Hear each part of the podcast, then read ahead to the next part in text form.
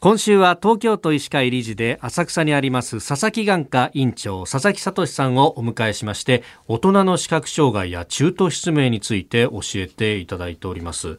昨日まずはデータ面のお話をいただきまして、やはり中途失明だとか中途で視覚障害になるという方が多いと、そして様々な病気の原因であることも多いというお話をいただきました。で、中途失明の可能性のある病気についてですね、具体的に今日は聞いていきたいと思いますが、どういった病気が考えられるんですか？はい、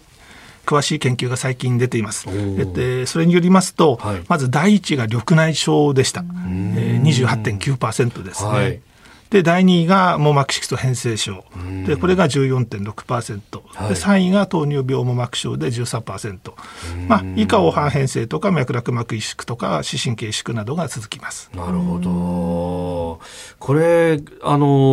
齢層でもだいぶその人数の違いというのがありましたけれども、年齢によってリスクの高い低い病気っていうのはいろいろあるんですか？はい、先ほどのこの研究は50歳以上と50歳以下に区切って調べた結果ですと、はい、50歳以上の方だとやはり緑内障が一番多くて、2番目が糖尿病膜症、3番目が網膜色素変性となります。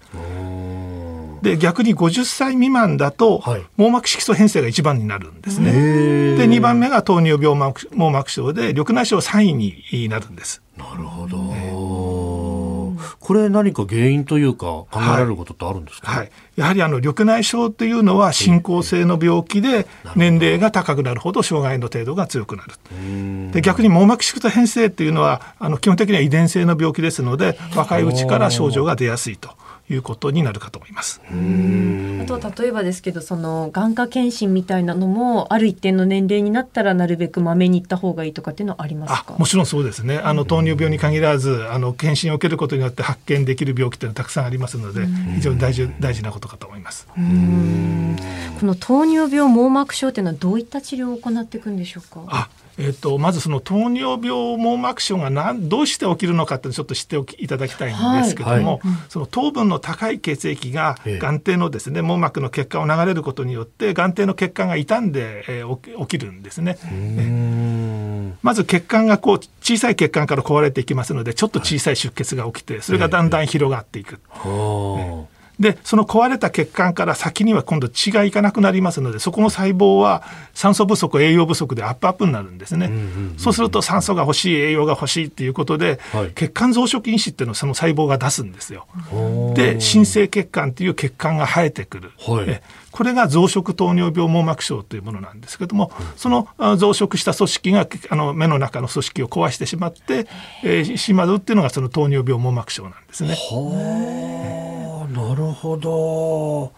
でこれそうするとその糖分ってものが問題になってくるわけですね。そうなんです。だからまず大事なのはとにかく血糖値をコントロールして、はい、その糖分の高い血液が目の血管を壊さないようにすることがまず大事です。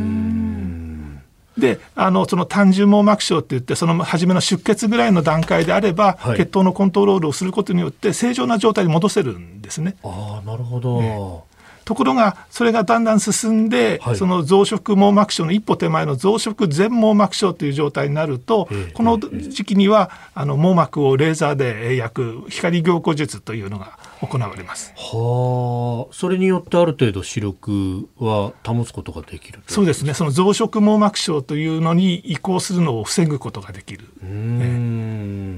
それから今網膜の話が出ましたが、網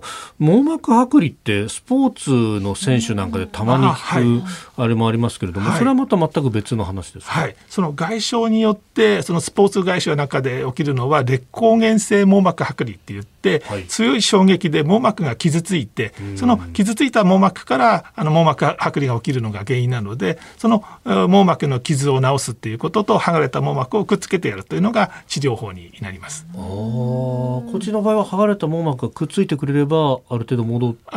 に戻ります。はい、少なくとも日常生活に支障ないぐらいの。もちろん、はい、本当一言ではないなと、佐々木眼科院長佐々木聡さんでした。先生、明日もよろしくお願いします。よろしくお願いします。